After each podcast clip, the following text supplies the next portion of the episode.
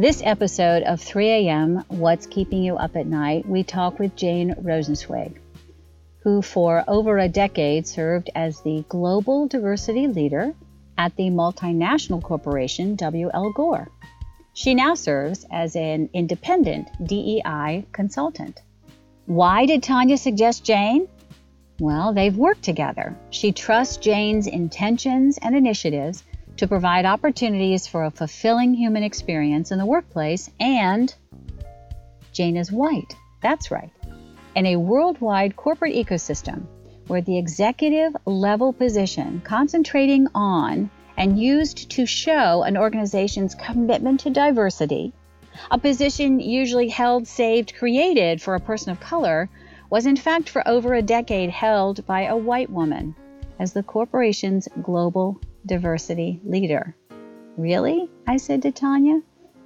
How about all that we have to get beyond this willful ignorance of whites regarding systemic racism? And then I met Jane Rosenzweig. She has so much to say. Let's jump in.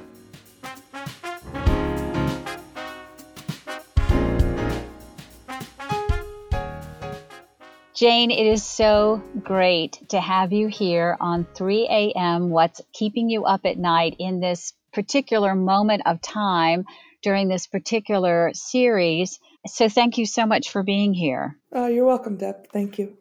It's going to be a great conversation, um, just so that everyone kind of we can see this thread through everything. And I think Tanya is going to be the thread. But um, as Tanya and I started talking about this series of helping me understand as a white person, just understanding privilege. Uh, and then understanding racism and, and systemic racism and the, the nature of the social construct of race, uh, and then moving to anti-racism or you know kind of whatever that term is supposed to supposed to be as we continue to flesh it out that you were one of those people uh, that I needed to at least connect with. I think then we connected, and it was very clear that having you a part of this conversation was important. And I, well, there was also the genius behind it, obviously, that's Tanya as well, Tanya. right? And um, she said, "Look, Jane is has been in the work of diversity, inclusion, experience, etc." for quite a while in her career and led it for 15 years at a major corporation, she should be in on the conversation. And she said, and parenthetically, but perhaps importantly, she's white. And that would perhaps serve as a bridge or a link for folks who may be new to these kinds of discussions and understand that it really is all of us together understanding one another and the humanness of each other as we try to move forward. So, did I get the backdrop correct on that, Jane? Absolutely, yes. Good, good. It's good to have um, Tanya Odom in common. That's for sure. Isn't it? Yes, it's a it's a marvelous bridge for for both of us. Um, so, let me just ask how you are doing. Just as a human, how are you doing? Oh, thank you. I'm doing well today. Um, doing well, right? It's always in for me in context. Thank you for posing it that way. It's it is one of those things that we have made the conscious choice to continue the podcast. And mm. Relationary Marketing has done just such a marvelous job of keeping us moving forward and intact. Mm. And and so, although you are miles away from me, um, it, it it feels at least through the recording and and through our conversation that we could be across the table or at least across the room, right? With COVID, mm-hmm. we probably couldn't be beside oh, each other, right? right? So, um, our, you know, hats off to Relationary for, first of all, making us sound wonderful, but helping us keep the podcast going. But hey, why don't we go ahead and, and speak a little bit about what your current new is? Sure. Because then I think that almost feeds beautifully into what we want to talk about today, which is kind of the corporate culture and how through your journey, uh, just things that you have done, goals you've had. Um, and then I think the larger context is this notion of patience and long haul. And I think you'll be able to talk about that quite clearly I think sometimes, particularly in the in the environment of today and the emotions of today, there is this particularly for whites, and of course, I don't speak across the board, although we do ask that of our friends of color to speak in a monolithic right. voice, right? Mm, um, yeah. I do think there can be some fatigue for sure. And I think that's what privilege also allows for that. So I do want to speak a little bit about thinking um, about patience and long haul and, you know, incremental as well as huge revolutionary changes. And I, that's why I think you're perfect for this because of the longevity of your work, but um, perhaps also giving those of us who are kind of new to this um, and are trying really hard to make sure that we do make a difference, you know, maybe just some tips and pointers um, as we go. So I think that will work as a framework for us. So let's talk about your new there, Miss Rosenzweig, yeah. huh? Thank you. Yes, uh, new chapters. Well, patience and I'm I'm so glad for framing in general, Deb, and yours in particular, because um, I can get pretty tired myself, and I can also let that spiral into what's it all been about when I think about 15 years at the company that I joined. So when I joined, it was to be the first global leader for diversity and inclusion. And it was a dream job, and it still is, even though I've just left. So I have some emotion about it. It's still new. Mm-hmm. So you'll hear that mm-hmm. probably.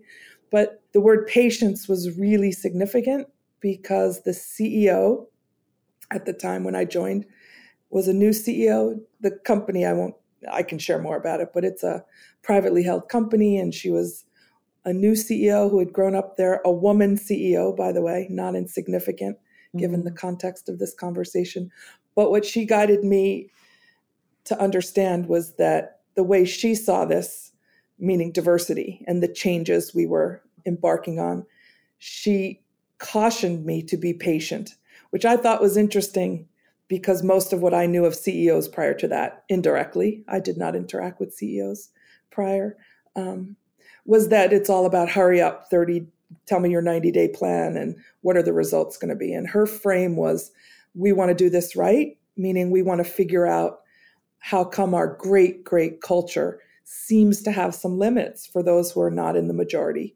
So patience was literally part of our philosophy. Mm. Um, and I think it's still necessary now, 15 years later, you know, beyond Gore, any of us who want to do more, I don't think there's a way to embark on this kind of social change, justice work, whatever you want to call it, um, without knowing. There's urgency, but there's also just patience required. Mm. So, what do you think is the core of resistance? Resistance to change in the yeah. space around racism? Okay. Yes, that causes, I mean, causes the need for patience. Mm, gotcha. Well, so my own, I'll, I'll talk about my own insight several years ago, so about nine years in relative to, to race and a project actually. It wasn't the first project Tanya uh, Odom and I had worked on together, but it was a really significant one, I think, for her too, but certainly for me. Um, I went to our CEO, Terri Kelly, at that point. I had been there nine years. We had done a lot of great work. And by the way, not just she and I, thousands of mm-hmm. associates across Gore at that point had signed up and said, Yes, we want to work on this. And it's a very collaborative, high involvement culture. So we leveraged that a lot. But at some point, I was talking to a member of our African American business network, a black man, and he and I just had a moment where we, I don't know what to call that, like a shared frustration moment where it was like, it's just not helping everything we were doing.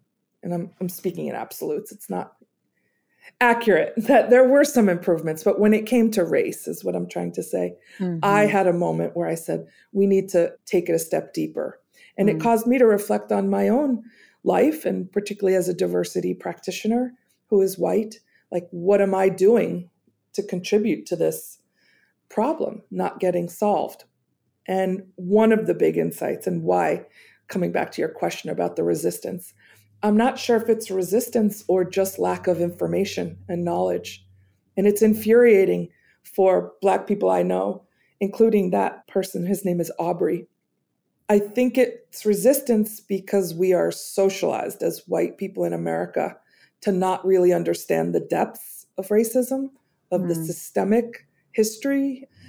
Like I oversimplify it and say, you know, almost like I think I learned in good public schools in New York State that, uh, you know, slavery was bad. Lincoln solved that. Like, let's move on. And it just wasn't true. And even when I later in life learned there was more to it, I don't think I even as a practitioner in diversity, understood the depths of the oppression and systemic exclusion, and that it wasn't just individuals doing bad things or even unintentionally bad things. It was all by design. And that really led me to say, okay, if I feel this as a diversity practitioner, my lack of knowledge, then wow, what, what do others feel? And sure enough, there is a lot of um, information gap to, to close in, in our community.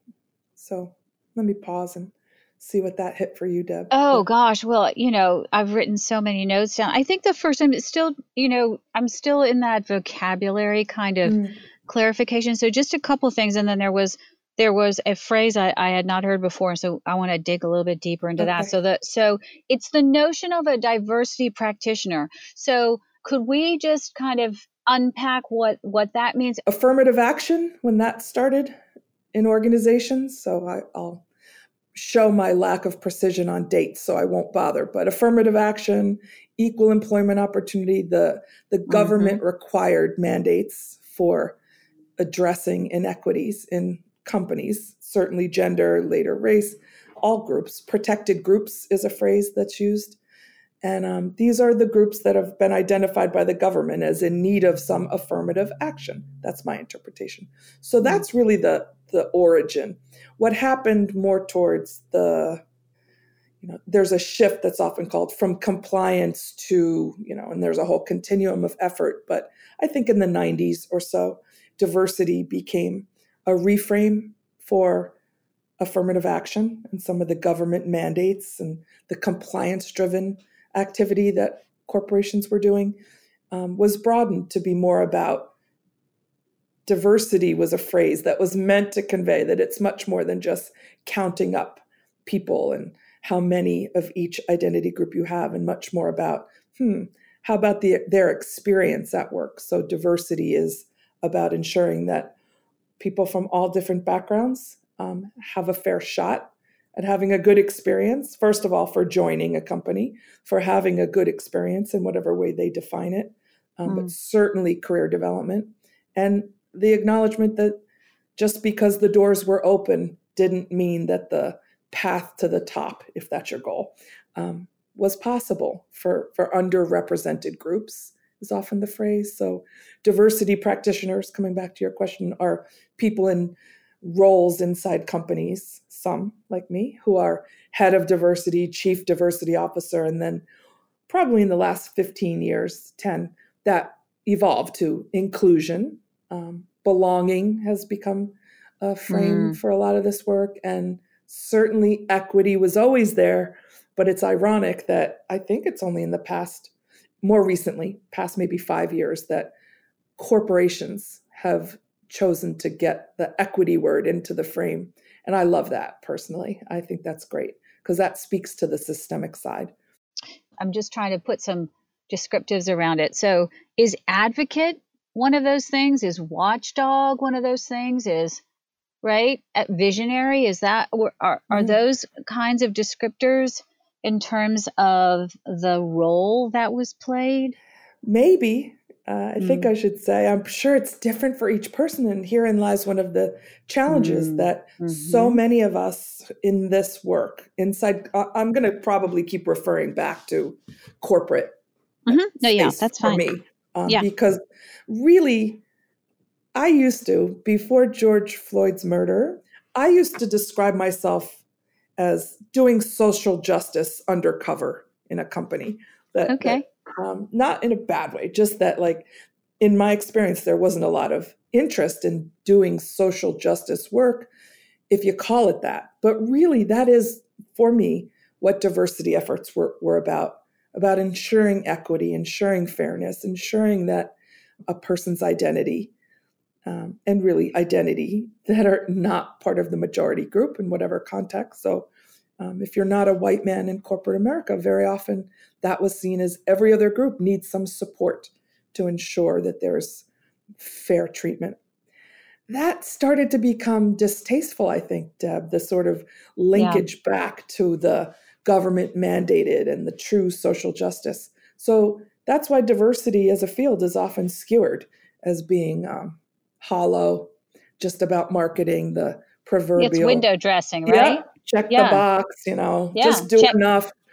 But yeah, um, like who's it? Like who's in mm-hmm. the photo, right? Exactly. Like okay, we we need a brochure. So who's in the photo, right? It's almost, I mean, it's akin to the Politburo, right? Like who's still yep. in power because you're with yep. the chairman, right? Yep. Yeah. Exactly. So, and I think that that's the hollowness to it, right? It's, you know, you have to wonder if the alternative, a- the uh, affirmative action was uncomfortable. And so that's why it moved to diversity. I mean, I think mm-hmm. for your mm-hmm. reasons as well, but it's a, it's softer. I agree. Um, so that's why I wonder internally, speaking about corporations, and these can mm-hmm. be small businesses to, you know, sure. huge, huge multinationals. Mm-hmm. Right. Yeah. It's that so what I'm understanding is in you in your work and in that field, right? So to to so to legitimize it as a field, not a field feel good kind of position, that it, it was in fact to make sure that the metrics, the opportunities, um, the connections, the networking, the professional development and all allowed for what? To bust through the ceiling or to provide you know assured ascension based on a bit of what someone looked like as well as you know their mm-hmm. their performance level and and their gifts that they brought to those particular positions can you help me with that i'm not really sure there was a question yeah. in there no it's okay I'll still answer, Deb. Okay, thanks. That's okay. My own work in becoming a diversity practitioner um, happened for me later, but I do feel like for me, I was always wired this way to sort of mm. want to care about fairness and justice. And so when I first was working, you know, my early 20s, I, I raised my hand to become an equal employment opportunity investigator this was in the federal government, so it was mandated, but to understand that when complaints happen, how do we look into them? How did the organization make sure that they took it seriously, investigated it, had a result and a finding? So some of what it centered on was the complaint level. That's when it's you've moved beyond. Let's try to work this out together. But it did center on the cases that I was aware of, things that were just really like frustration level. You know, I've tried, I've tried, I've talked a black woman talking to her white manager and attempting to get ahead and get a promotion and not getting it eventually led to a complaint. And the complaint mm. then became the thing.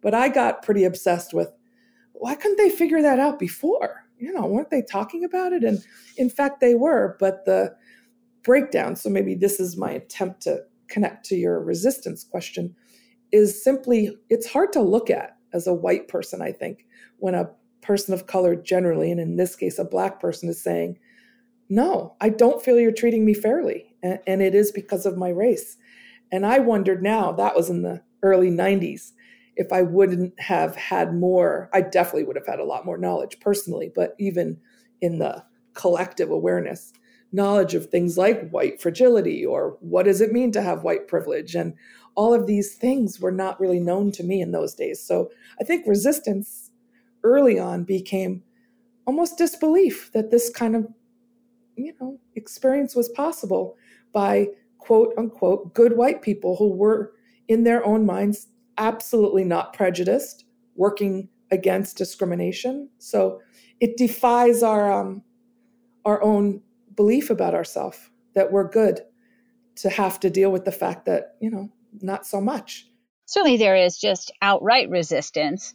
Mm-hmm. Um, in fact, you know, for I've certainly have heard conversations where why why well if there is privilege, why would I give it up? Mm-hmm.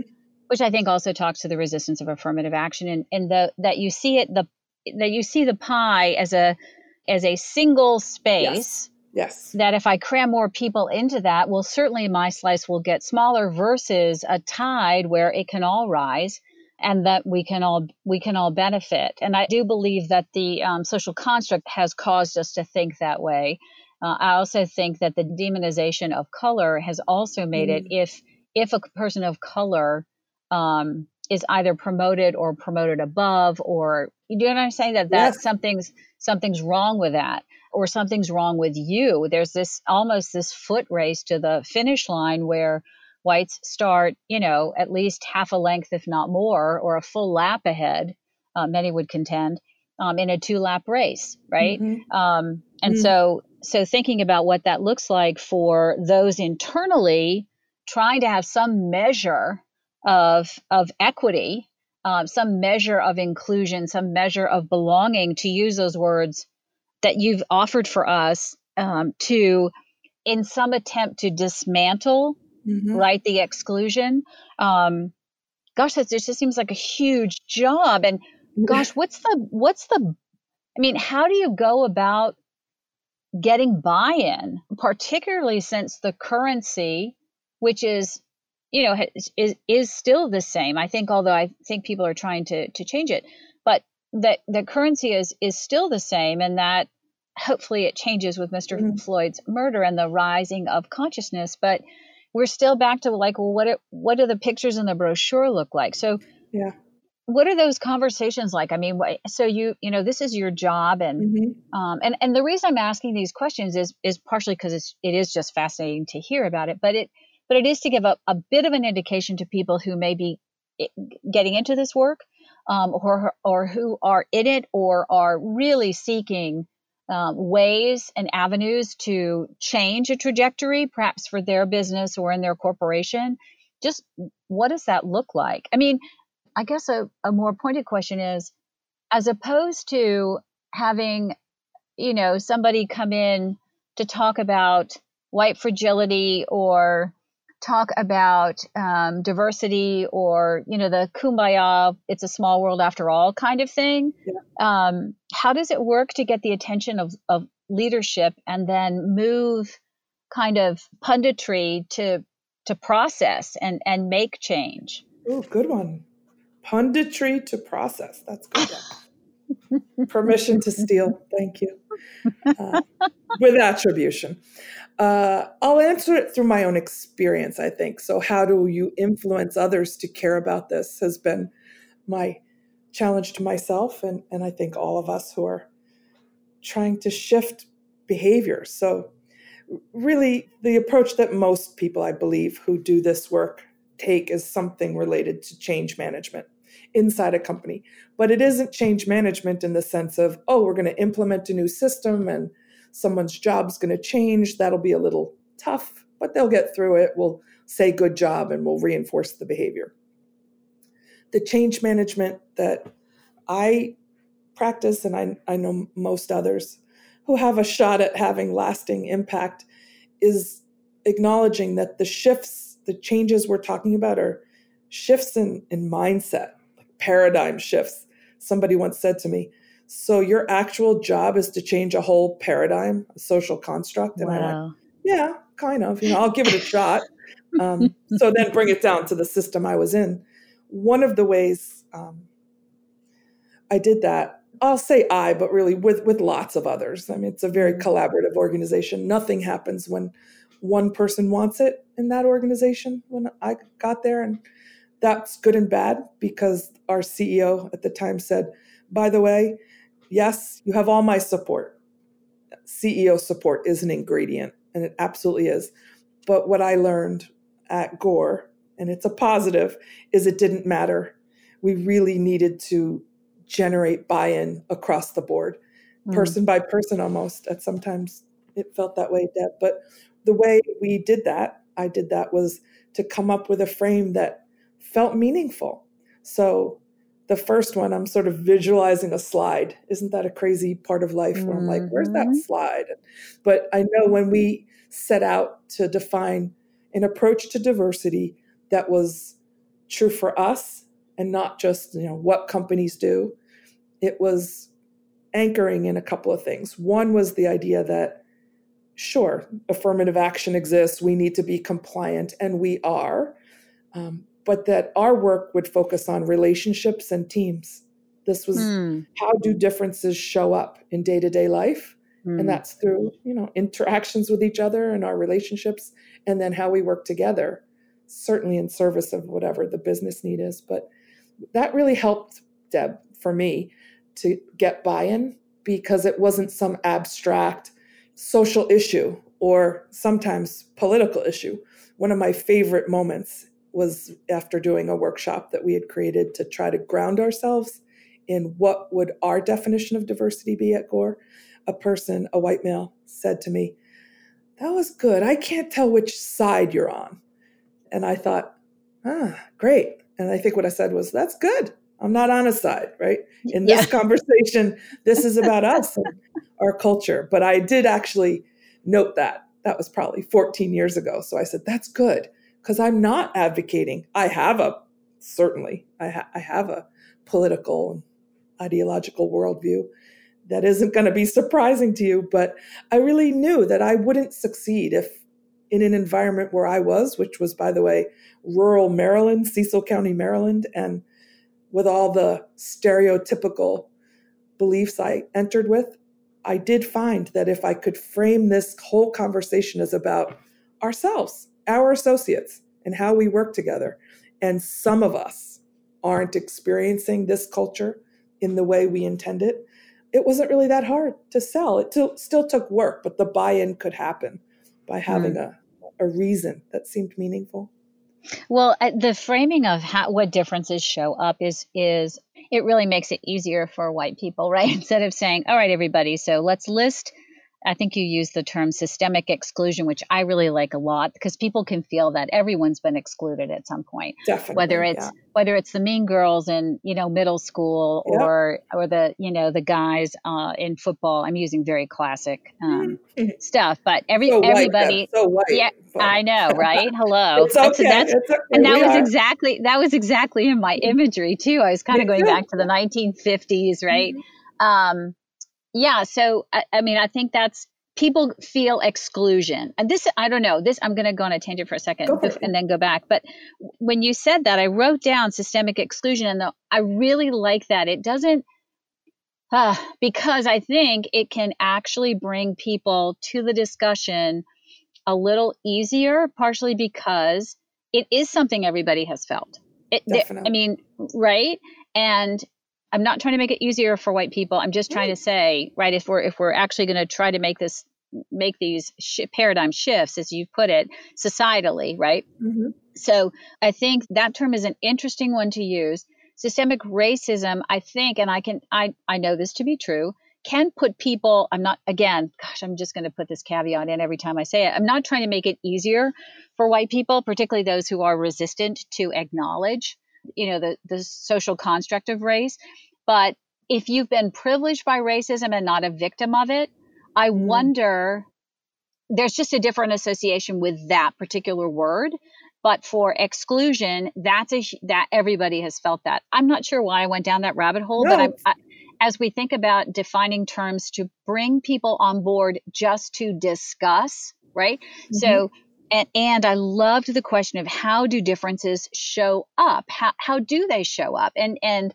from, you know, all the readings that you and Tanya and others have been sending to me, that, that notion of just walking through your day and understanding that you're not followed in a store, right mm-hmm. your you know your kids when when at least for my kids and i've said this before you know the talk about driving was about being safe and mm-hmm. it was more about an accident not about you know being arrested or or killed um, it's never been about that. I've never had to think about that. It's it it's never in terms of higher education. It was it was certainly the undergraduate but of course it's going to be a graduate school as well right? So and that was not even a barrier. It's it's knowing that your not your ability but your access to the act of negotiation is mm-hmm. in your favor if it's white with white now not necessarily male with female but white with white versus someone of color like if you know what i'm saying yes. um so all that stuff is just keyed up so and it is very difficult to hear that. It's just difficult. You're like, good Lord, I had no idea, you know, I, and that you want to make sure that those feelings are then positively put into actions to stop mm-hmm. the exclusion, right? To to end the racism. So what I'm thinking about in terms of being, I, I, and I really appreciate you lifting up this, um, you know, person within the company who's like, I couldn't tell what side.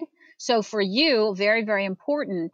But at the same time, heartbreaking, right? That right. Right. after the workshop, the guy's like, "What side are you?" I was like, "Dude, that is not the that's exactly that, that is not what you were supposed to come away with." In fact, thanks you clearly didn't listen right? I guess so yeah. Yeah yet, he didn't leave either. I, I, it's so interesting deb because once i i'm going to go off on a, a story about those early days with the white people who i came to understand part of how i got to understand this community of white people was through the black people who had been living with them and oh, wow. that's very telling because I know, you know, one of the critiques happening even in the past few months has been like black scholarship is where we should and, and I have tried. I, I'm not an academic, so I never have the good quotes at the ready, but it is true that the study of whiteness didn't start with Robin DiAngelo. As much as I, I think you know, I am a huge fangirl of hers, mm-hmm. fan person of hers and I mean, she would speak for herself, but she wouldn't claim that either. But the I've seen some appropriately critical writing of um, black people. I'm not thinking one to reference saying like, hold on, let's not glamorize Robin DiAngelo. Um, and I'm finding a lot of tension in that because what does that mean? Because if white people, if we white people, including myself, can connect to her in a way that lets us deepen our understanding and then take better action, then I'm okay with it a little bit, as long as it's not at the exclusion of Black voices. And I think this is the exact tension that goes on. For me, certainly as a white diversity practitioner, which is, you know, not totally rare, there's others, but it's less common. And I am always aware that for me at Gore, I think I was able to drive some things initially faster and further because I was being listened to differently. And that was hard. I was like, oh, I like that, but then I didn't want to exploit it, if you will. Oh, I no, I get it. I mean, that would that would it was interesting. There was a article. I I know I sent it to Tanya this morning. I I mm-hmm. should have sent it to you as well. And it brings up her work and then two other um, folks who um, are also in this. Oh yes kind of crossroad. Uh, maybe it was yesterday's paper, but right? yes, out, yeah. yes, mm-hmm. yes, yes. And um, how it is interesting how, um, and, and, we will figure this out in terms of a national conversation. Mm-hmm. But it is, you know, you can you can see where the color of a, a diversity officer I think we've gotten so used to using that space in corporate America or higher education as the place the person of color needs to sit. Yep. Uh, versus the, you know, I keep talking about the humanness of this issue and, and seeing people as humans, not disregarding race. It's not the, it's not a colorblind kind of thing. It's just, just like who is the most qualified for this, and that's it. That's mm-hmm. that's tricky, right? Yeah. Does right? Does study trump I'm sorry to use that word, but to study uh, uh, I need, need a new verb. Does uh, does academic study right? So you read all of Kozol's work, you read you know you read everybody's work, right? And you learn about the the systemic uh, racism and exclusion in America and across the world. And does that make you ready, or do you have to have felt it, or do you is it just acknowledging? I mean, this can get a little tricky yeah. in terms of the authentication of the person in the role. Mm, and the yeah. and the last thing you want to do, I, I well maybe not the the last thing. I wonder, you almost want to have like it's not because people can't handle the work. It's not a capacity issue. It's just like a it's a, it's a presence issue. Now I'm going to step all in it, but you really mm. kind of wonder if it needs to be a collection of people, right? Not a, not necessarily a department, but what would that look like? A co-lead kind of thing. Mm-hmm. Not that you have black white, right? That's because that's just so easy. But that when you look at that department, you actually see the thing reflected. So you have um, I don't know. Was that a challenge for you to be white and talking about um, diversity and and inclusion and equity when in fact you are a person of privilege? Yeah, yes and no. At first, probably not as much, but that's more a testament to my own continuing to learn about the mm. privilege and and you know, in some ways, I was probably your, I was a bit clueless. Not there's mm. no fancy mm. word for it, but I learned. So maybe I'll tell you about when I think my most pivotal learning was as a white person that allowed, and I wasn't doing diversity work other than my perpetual raising my hand to volunteer for things that sounded really interesting because I was just so fascinated by social justice, race, social justice. These were things I was just inherently interested in, and lots of I've examined a lot of where that comes from, and I've shared a little bit with you. Happy to talk, but talk more. But the was it hard for me as a white person? Um, sometimes, but the way I learned was when I was working in, I was in my early 20s, and the long and short of it was worked with mostly black people. And one day while eating lunch, like just your most benign thing, one of them, Lejeune, said, Jane, why do white people, you know, fill in the blank? The, the question was silly. Why do white people wear shorts in the winter? And we laughed, and I said, Oh, we do. And, and this was very, very like transformative for me. It, and I wouldn't have labeled it that way at the time as a 24 year old. I was like, wait, what? Um, mm-hmm. But that wait, what later became, ah, I'm part of a racial identity group and I never had to know that. I just mm-hmm. literally didn't have to. And so privilege. Um, but more, the next step for me was going, there's a bunch of like stereotypes about my group. And that I went, oh, it helped me because it helped me see how it worked. Like, but wait, mm. I don't wear shorts in the winter. And it was more about white men, by the way. Um, mm. But all all of that, I think, sparked this deeper curiosity for me personally about race in particular, but differences more broadly. And and then another experience where I was doing the I hate to talk about it, but like this white this was later in grad school, a very high-minded, you know, space where I was with other people and studying, and we were doing a, a community time, it was called. It's an excellent process for learning about group process and the facilitators. It was actually a topic of the topic of race came up in our community, 26 grad students. And um, there were a couple of white people, women, by the way. I'll I'll oversimplify doing the dance of I'm so ashamed to be white. And I was far more advanced than that, you see. And there were a couple of other white women who we were like, oh, they haven't done their work, you know, kind of vibe, very gross. But, um, and I, this is the most embarrassing part. I decided I had to tell the group, excuse me, you know, I don't attach to that white guilt. And I said something, and, and the facilitator masterfully said, and I do not remember his name. I'll blank. He was a black man, and he really more generous than he needed to be. Um, said, "Well, wow, that. So you're saying you don't want to be judged based on your group, white women, and you would like to be seen as yourself, an individual." And I was like, God. "Yeah, no." I stepped right into it. I went exactly. and he's, I think he might have said, "Yeah, that'd be nice." And I'm like, "Got it." So oh. this is yeah one of those moments when I went, oh brother, you know. And I was yeah. already doing diversity work, and I was, you know, better than average white. And then I remembered, no, no, you're not. You're not. So I think that actually might be what helps me as a white person doing diversity, inclusion, equity work is I had to go through every single thing that I'm asking others to. And it sucks because I felt very stupid. And yeah uh, and and other things, ashamed, embarrassed. But mm. the good news was I had that space that was safe to process that and what do you call that? Bury that one. Solid. right.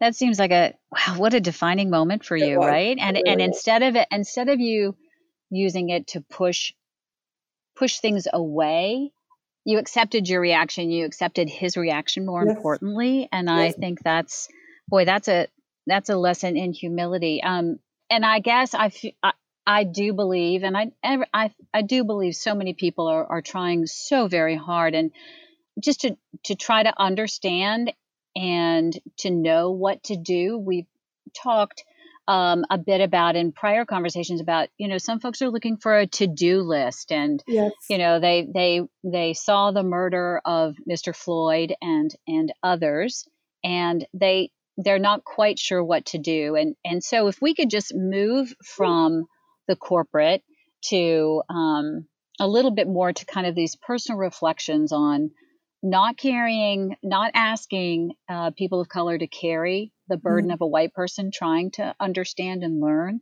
but but help us understand besides that great story mm. and the work you did at Gore. What talk to us about how you have acquired this um, prism as a lens to see the human in people. Thank you, Deb. Uh, I think that is probably the core. Just a attempt to be a you know a loving, kind human, and seeing that in in everyone. But I didn't, you know, just erupt that way. I have a cop father and a nurse mother, as I mentioned. So there was this basic, you know, belief in the goodness of people despite problems that I suppose I have tried to embody. So what I do now, sitting here, and um, is don't assume I know things. Mm. I, I, made a mm. mistake last week. You know, here I am, an alleged and I think a literal expert in a topic, and was on a in a conference on a call, and I used the word minority. And um, I don't always. I'm aware that that is a phrase that many people of color don't like. It's discussed. We can argue for and against it. I knew how I was using it, but um, this woman didn't know me and didn't know that. And so she asked, really, I was appreciative. I, I hope I'm answering your question, like what we yes. can do. I think mm-hmm. the what we can do is listen and be appreciative. If someone, like a person of color in particular, or it can go across any identity group, like anyone who's in the minority, in yes. context and majority. So, um, yes. but what she did was, and I tried to imagine what that took for her to just decide not to let it go. And I mm-hmm. just said, thank you. I, so mm. be gracious and appreciative and don't attempt to make yourself right and be a good white person. But later, someone who was on the call said, Oh, why didn't you tell her you do this for a living? And I go, Who cares? You know, that's not really the point. I used a word that hurt her. And like, I just, as much as I felt bad, I did feel bad. I don't want to sound insensitive. I just decided to say, got it, thank you. And then we moved on. And I, I may interact with her again. So that's one tangible thing to just be so open and receptive to the fact that you didn't intend, I didn't intend to hurt her or have a negative impact or cause her to feel the need in a group that she didn't know. And she was the only Black woman to speak up. And I thought, good for her. She should. I'm happy. And I'm sure it's tiring. So I just tried to have a lot of empathy for that. So that's probably it being open, having empathy. You know, the thing that I go back to. So just accepting some generalizations about us as white women, as white people, even if they don't feel true. Mm. Um, often conveyed as, hey, hey, hey, I'm not a racist. I know mm. you're reading this stuff too, but this idea of um, what I believe Ibram Kendi, Dr. Kendi is a mm-hmm. really mm-hmm. well known. I think he and Robin DiAngelo mm-hmm. actually work together. And what I know of Robin through her work with us at Gore is she is extremely deliberate about anchoring her scholarship to Black scholarship and mm-hmm. her work. So I respect that about her. Um, and I try to do that too. But that phrase, I'm not a racist, does two things. Like I would say, don't say that if you that's very prescriptive. But when you feel to say that, examine where that's coming from. To me, this is an action mm. to say, mm. Mm. and as you know, Dr. Kendi's frame would say, you're either racist or anti-racist. And if you say I'm not a racist, I, I'm not getting exactly right, but that's pretty much evidence that you are a racist in denial or still not sure of how it all works. So accepting something that individually might not feel real. So me being, if I was told I was a racist, I'd have to go, oh, I'm not, but yeah, I am. But I am working to be anti-racist. And part of that is allowing for these phrases to come through and not making it all about me. What I suggest to other white people who really earnestly want to be better at this is to examine whiteness. Don't only examine what it means to be a person of color in the context, but really um, examine being white and white identity. And, and that's some the program we developed um, at Gore. We very deliberately named it Building Racial Literacy. And it didn't mean go study um, African American history, study American history, understand mm. the context of being white in this country. That and that did come from um, a workshop. I'm sure she has it in a book, but um, I don't recall. But Robin DiAngelo, the first workshop I ever attended with her, which by the way, our friend Tanya, um, I had heard of Robin, but she had seen her speak, and she was Tanya was our consulting partner for this race project, and we ultimately invited Robin in and did a pilot of a workshop. And at that session, this phrase stuck with me. The most hostile environments for people of color are, and Black people in particular in this context, are those where there is unexamined whiteness. And I spent like days going, yeah, but it's all unexamined. Who examines whiteness? Like that's, and, and I kind of got myself, yeah, that's the whole point.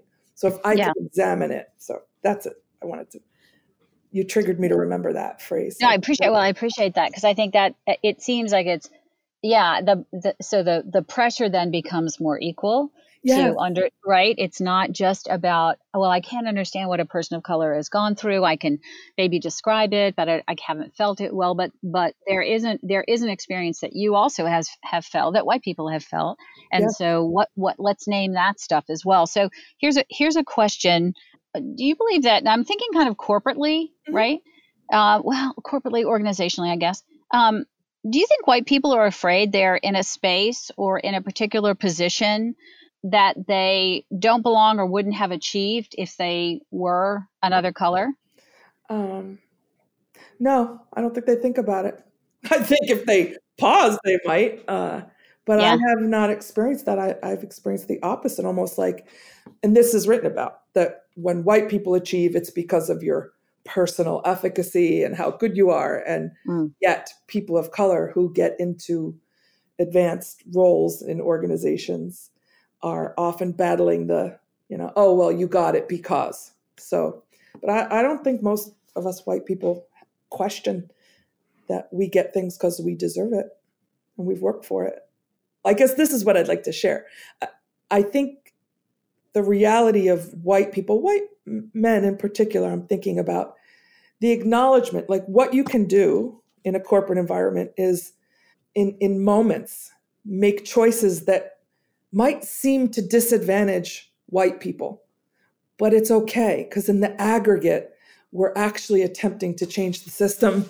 So, the very simple example, and it, this hit me if you can't tell, like these moments with good people who have been willing to be so honest with me have really impacted my um, mm. just me and how I approach things. But uh, a white man said to me years and years ago, "All right, Jane, I got to keep it real in some way that um, if I'm really honest, it isn't good for me. If I choose, in this case, a woman, it was a hiring case study.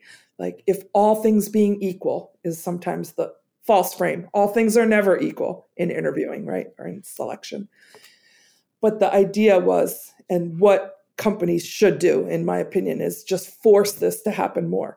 If all things being equal is the scenario, meaning either the man or the woman, the white person or the black person, if it's down to two candidates, if either could do the job, choose the person of color, choose the woman in service of the broader goal that the company says they want, which is more diversity and representation of people of color and women in leadership. But in this context, what he said to me was, Yeah, but isn't that unfair to the white guy? And I said, um, hmm, I don't know. but I do know that in that particular case, he won't get this particular job.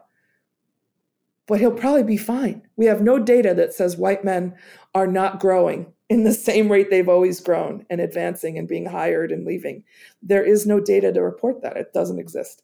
Um, but we do know the opposite is true that women and people of color are not growing at the rate we would expect if everything was um, okay. I was say kosher, but that wouldn't be the right word. Um, so it's this honesty with self, I guess, Deb, that hit me. Your question reminded me of that experience where he was willing to say, well, that's hard because that's his livelihood. You know, that's this person's, yeah, yeah. And I was like, it's our livelihood too, women or people of color, that that we're in the same boat. So kind of recognizing that you are actually on a home team sometimes and looking out for each other in a way that you might not even realize, but to extend that same solidarity, I guess, or advocacy to those who do not look like you. That's the skill that I, I think we need to figure out how to do. Easier. That was yeah, so beautifully put it.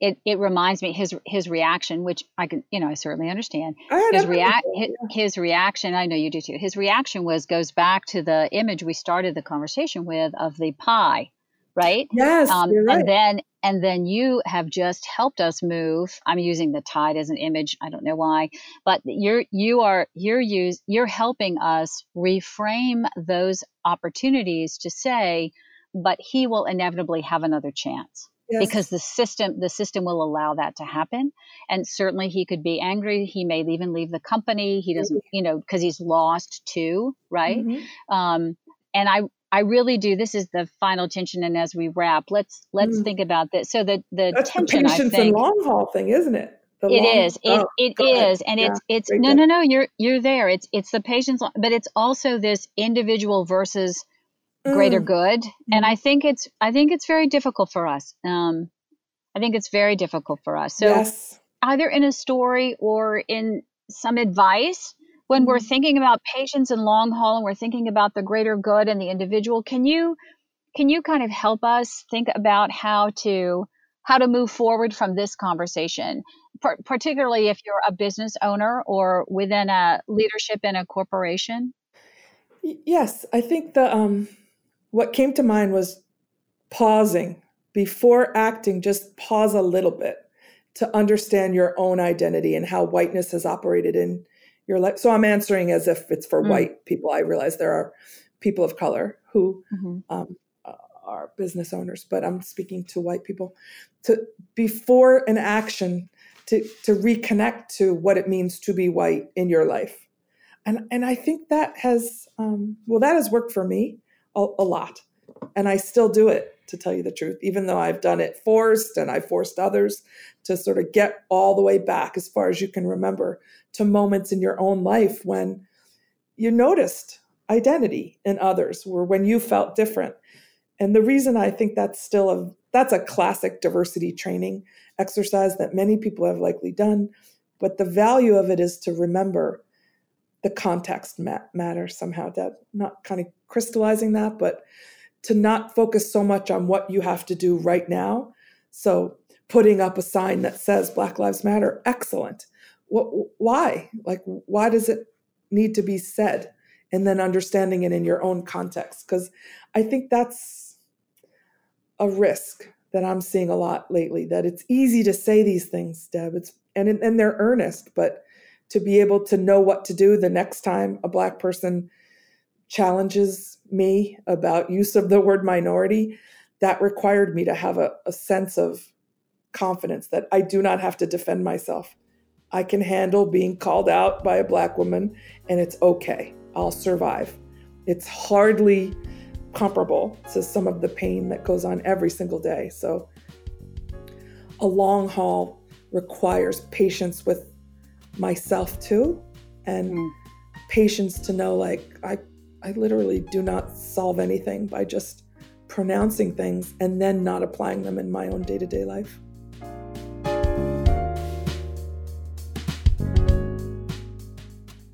I am grateful to Jane as she now walks alongside me in this journey to become an anti racist. Her call to do this work with an urgent patience is helpful as I grow concerned that once photos of protests fade from the front page and politicians and celebrities find another cause, the ground gained will be lost. So I leave us as we end this episode of 3 a.m. What's Keeping You Up at Night, a production of the McFarland Group, with a quote from a civil rights icon we have just lost. Congressman John Lewis, an advocate for good trouble. His words end our podcast today. Take a long, hard look down the road you will have to travel once you have made a commitment to work for change. Know that this transformation will not happen right away. Change often takes time. It rarely happens all at once. In the movement, we didn't know how history would play itself out. When we were getting arrested and waiting in jail or standing in unmovable lines on the courthouse steps, we didn't know what would happen, but we knew it had to happen. Thank you for listening. Please share this conversation with others. Until next time.